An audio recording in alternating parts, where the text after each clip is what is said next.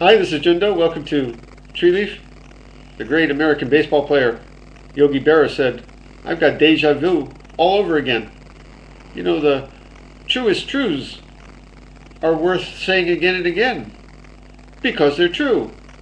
And thus we're saying again. And the Shin Shin Ming is no exception. The lesson of the Shin Shin Ming is repeated all through it. You know, it's actually the same thing I talk about here all the time. I start to sound like a broken record sometimes. And here it is again. To return to the root, I'm going to go from our quote down to the middle. To return to the root, that means emptiness, is to find a certain meaning. But to pursue appearances is to miss the source. At the moment of inner enlightenment, there is going beyond appearance and emptiness. The changes that appear to occur in the empty world we call real only because of our ignorance. This again is teaching us that this life is like a dream. People, before encountering this, these Buddhist teachings, think that everything in life the good, the bad, the beautiful, the ugly their opinions, the divisions are real. And they are.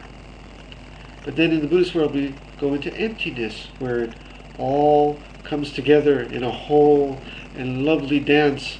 All the broken pieces, all the opinions dropped away, and there's something very beautiful there, beyond beautiful and ugly.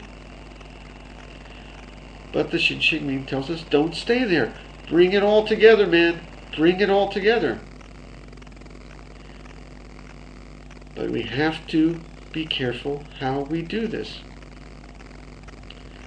The beginning says, don't just think about it, don't just talk about it, put it into practice. The more you talk and think about it, the further astray you wander from the truth. Stop talking, stop thinking, and there is nothing you will not be able to know. This is not something just to intellectually analyze here. You got to feel it, as my Jewish ancestors used to say, in the kishkas, in the guts. You have to live it, and you can. That's why I'm sitting in the Zendo today. This is the place, this is our gym, where we don't just talk about getting in shape. We, we you know, hit the treadmill and get in shape. This is our flight simulator where the pilots practice and then go off into the plane and soar the real voyage.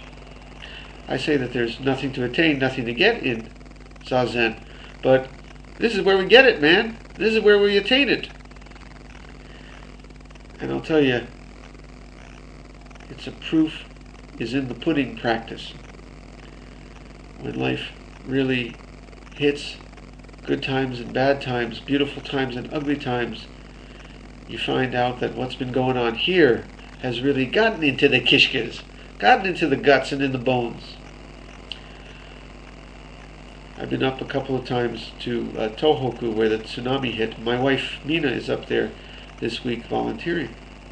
And it's tragic. Homes are broken. People's lives are scattered on the ground, broken like broken glass, broken pieces. You meet people who are broken. There's a school there where 80 kids were washed away, leaving behind parents with broken hearts. You cry. It's tragic.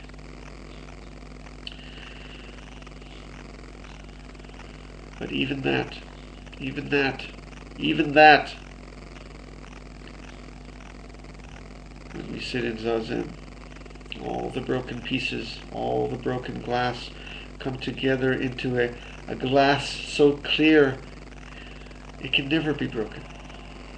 The sharp pieces, the broken lives, the broken hearts, all come together in a kind of heart, compassionate heart that can never be broken.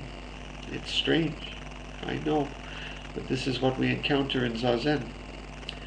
You know, when you go up there, you're shoveling dirt, you're digging mud, And it's hopeless. It's truly at this point hopeless work. Things are so broken up there. It looks like Hiroshima. It looks like after the bomb went off for miles and miles and miles down the coast, uh, 100 miles down the coast, just wiped out. You cannot clean that. Yet there are people up there cleaning. Because just like in Zazen, we clean with thought that there's nothing to clean. We move the stones, we move and sweep the broken glass, at the same time tasting that there's nothing to move, that the stone itself knows that there's nothing to move. We sweep the broken glass, knowing that nothing can be broken. But we don't just talk about it. As it says here, the more you talk and think about it, the further astray you wander. Stop talking, stop talking, stop thinking about it. Practice Zazen. Feel it in your kishkas, feel it in your bones. It'll survive the greatest earthquake. It'll survive life and death. It'll survive all of life's ups, ups and downs. It's that powerful. The final words of this section deja vu all over again. Do not search for the truth, only cease to cherish opinions. And truth will be found. Doesn't say that, but that's what it means. This is such a powerful practice, more powerful than earthquakes, more powerful than life and death, more powerful than birth, more powerful than cancer, more powerful than nuclear reactors, more powerful than all of life's ups and downs because it sweeps it all in. All the broken glass comes together in something so clear, so solid, so holding all, even as it it moves like a mirror that reflects all things without judgment. All the pieces of broken glass come together into that mirror that reflects all things without judgment. And it's whole. And it's somehow good. Shall we sit with that?